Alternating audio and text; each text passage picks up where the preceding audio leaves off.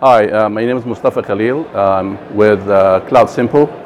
Uh, I'm going to show a quick demo of uh, our uh, Azure VMware solution uh, that we shipped back in May.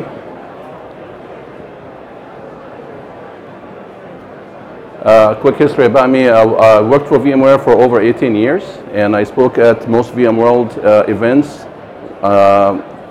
And uh, I left VMware uh, about two years ago to join Cloud Simple uh, to start the, uh, the customer uh, success engineer uh, management team there, which is the combination of tech support and solution development team.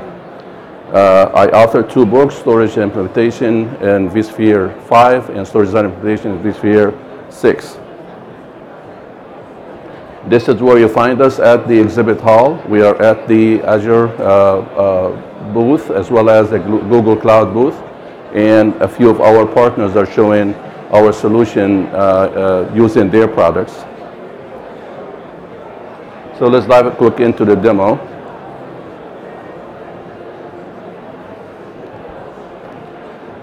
Um, me here need to open a browser.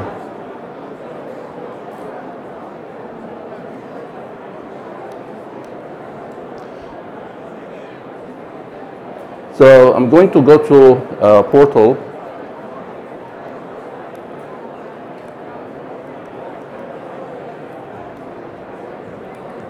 dot azure.com Uh,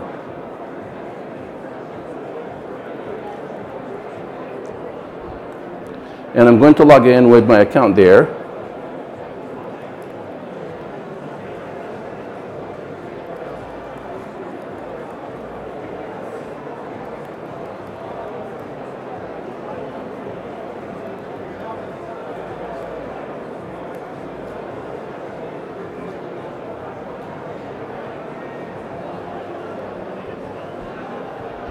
So um, if you're familiar with Azure Portal, you uh, deploy services by searching for the given service. And in this case, if you want to add the Cloud Simple service, you just search for Cloud Simple. And you will see here a list of services. There's Cloud Simple nodes, Cloud Simple services, and Cloud Simple virtual machines. To subscribe to the service, you select the Cloud Simple service, and then from there you click on Add. And then you enter a name for the Cloud Simple for the Cloud Simple service that you want to add, and then you select a resource group. This resource group is where you deploy the virtual machines that you want to run on the Cloud Simple service. And the Cloud Simple service is actually a vSphere cluster that's running on the physical nodes that you have as dedicated nodes that you purchase as part of the subscription. So you can either select one or create a new uh, resource group. And then you enter a name and you pick the uh, region where you want to have the nodes deployed. Uh, currently we have East US and West US and we are launching East, uh, West Europe in Amsterdam. And we're uh, expanding globally as we go. And then you enter your CIDR for the uh, accessing this, this service. This one is used by the VPN connectivity as well as by other network uh, connectivity choices that I will show you later. So I have here a service that I have deployed. So after I deploy the service, it would look like this. And at this point, the next thing you need to do is to add the nodes. So to add nodes, you need to, uh, to purchase the number of nodes that you want to subscribe for. And do you already have the resource group that you created the service in? You need to add the nodes in that resource group. Then you give it a name, and then you select the location where you have you want the nodes to be uh, deployed, and then you select the node types. We have uh, two node types. There is CS28 uh, and CS36, which are 28 cores versus 36 cores. The 28 cores is like an entry level with uh, lower capacity of the storage and RAM. The CS36, you have 36 cores with hyperthreads would be 72 cores, uh, uh, 72 hyperthreads, and you can uh, you have uh, double the RAM and double the, the storage capacity compared to the CS28. So depending on your vSAN cluster that you want to deploy within that uh, private cloud, this is what we refer to as the SDDC, uh, the more capacity you need, the larger the server you want, or you can use the lower end servers and add more nodes. So you pay per node, not per uh, per per, uh, per use. So uh, once you purchase the node, this you select is it monthly or is it uh, pay as you go or is it uh, annually or every three years and so on. And then you click review and create. So I'll show a quick demo here of how this uh, process works. So this is what I've done so far. So let me fast forward.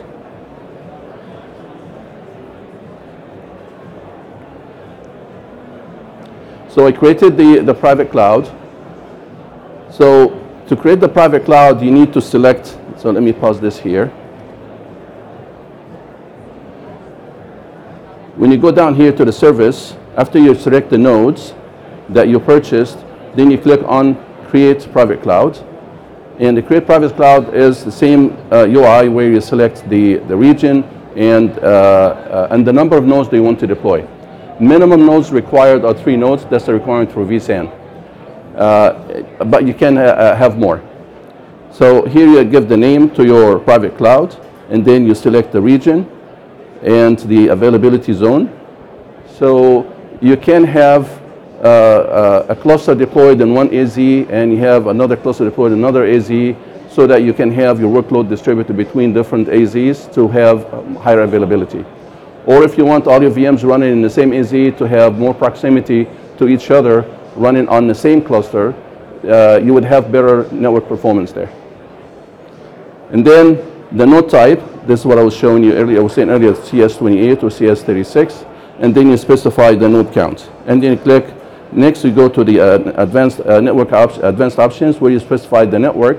This CIDR here is, you provide is your management CIDR.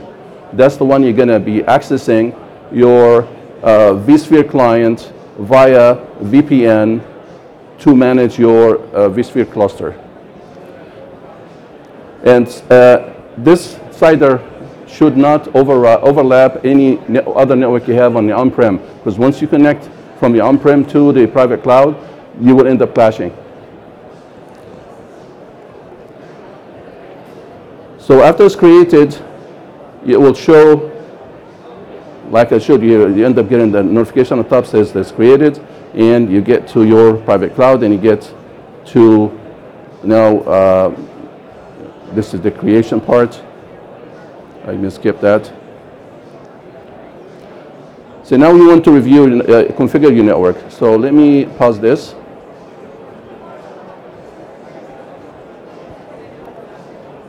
So let me go here for the live one here. And I'm going to go back to uh,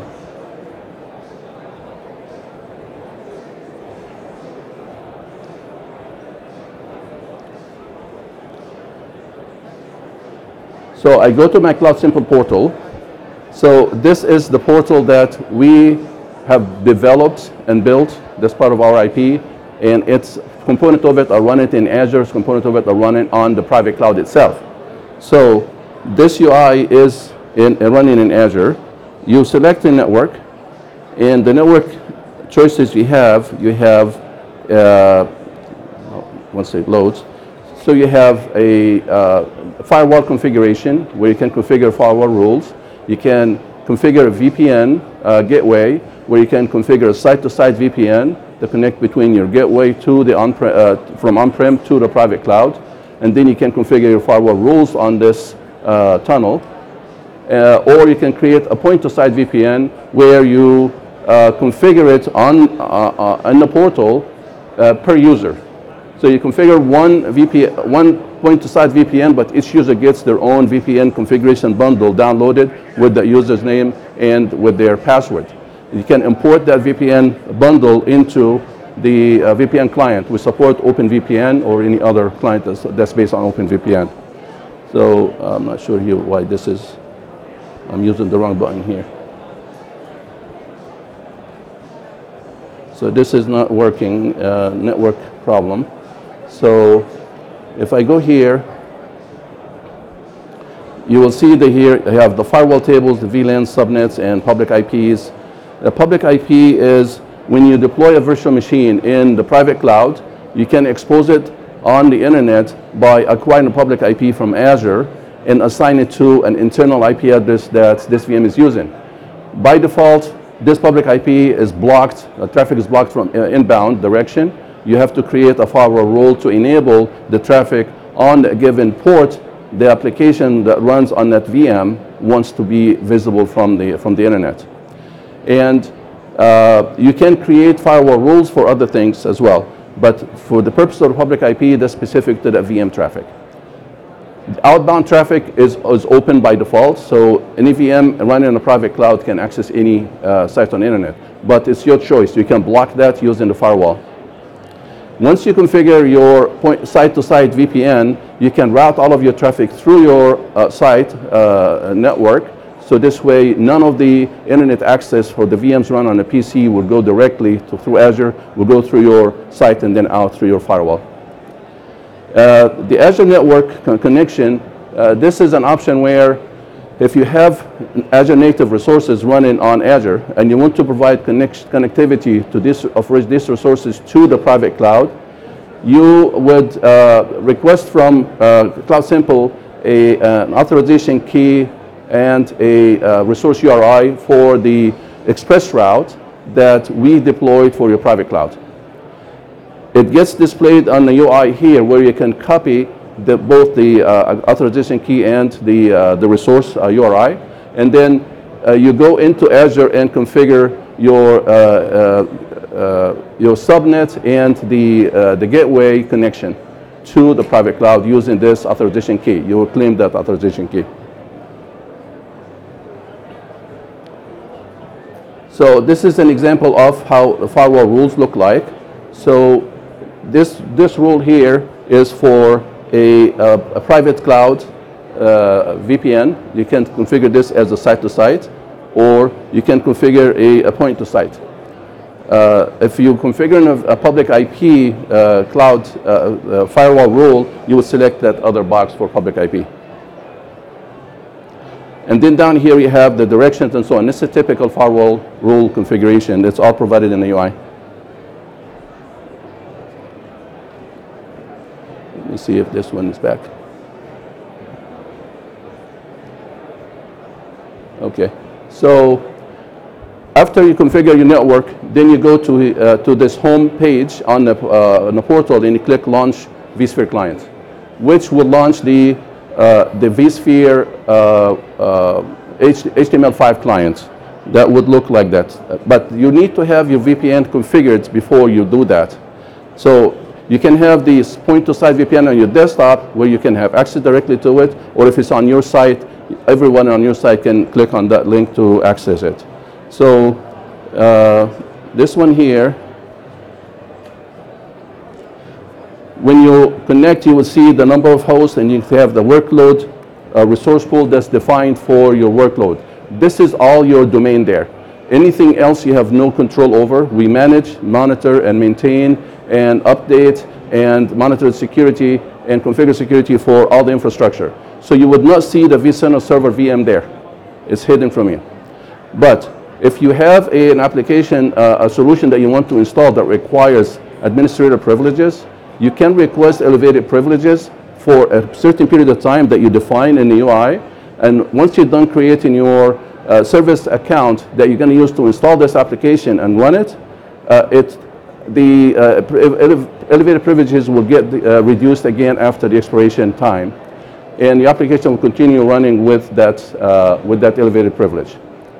We monitor this account, make sure that no user is using it to log in with it uh, at the, the, the actual vSphere client. So from this point on, if you deploy a VM within this resource pool, you can go onto the portal and we have a, an ability to map a resource pool to an Azure resource group. Whatever VM that's deployed in this resource pool that's mapped would become visible in the resource group.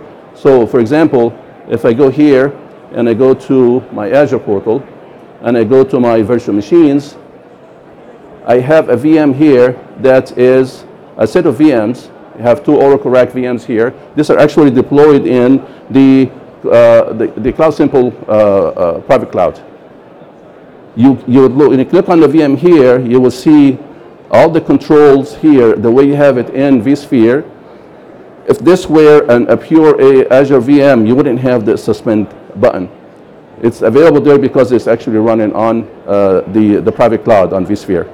And here you can monitor uh, the, whoops, the, uh, all the performance like you do with uh, the, uh, on, on, on vCenter.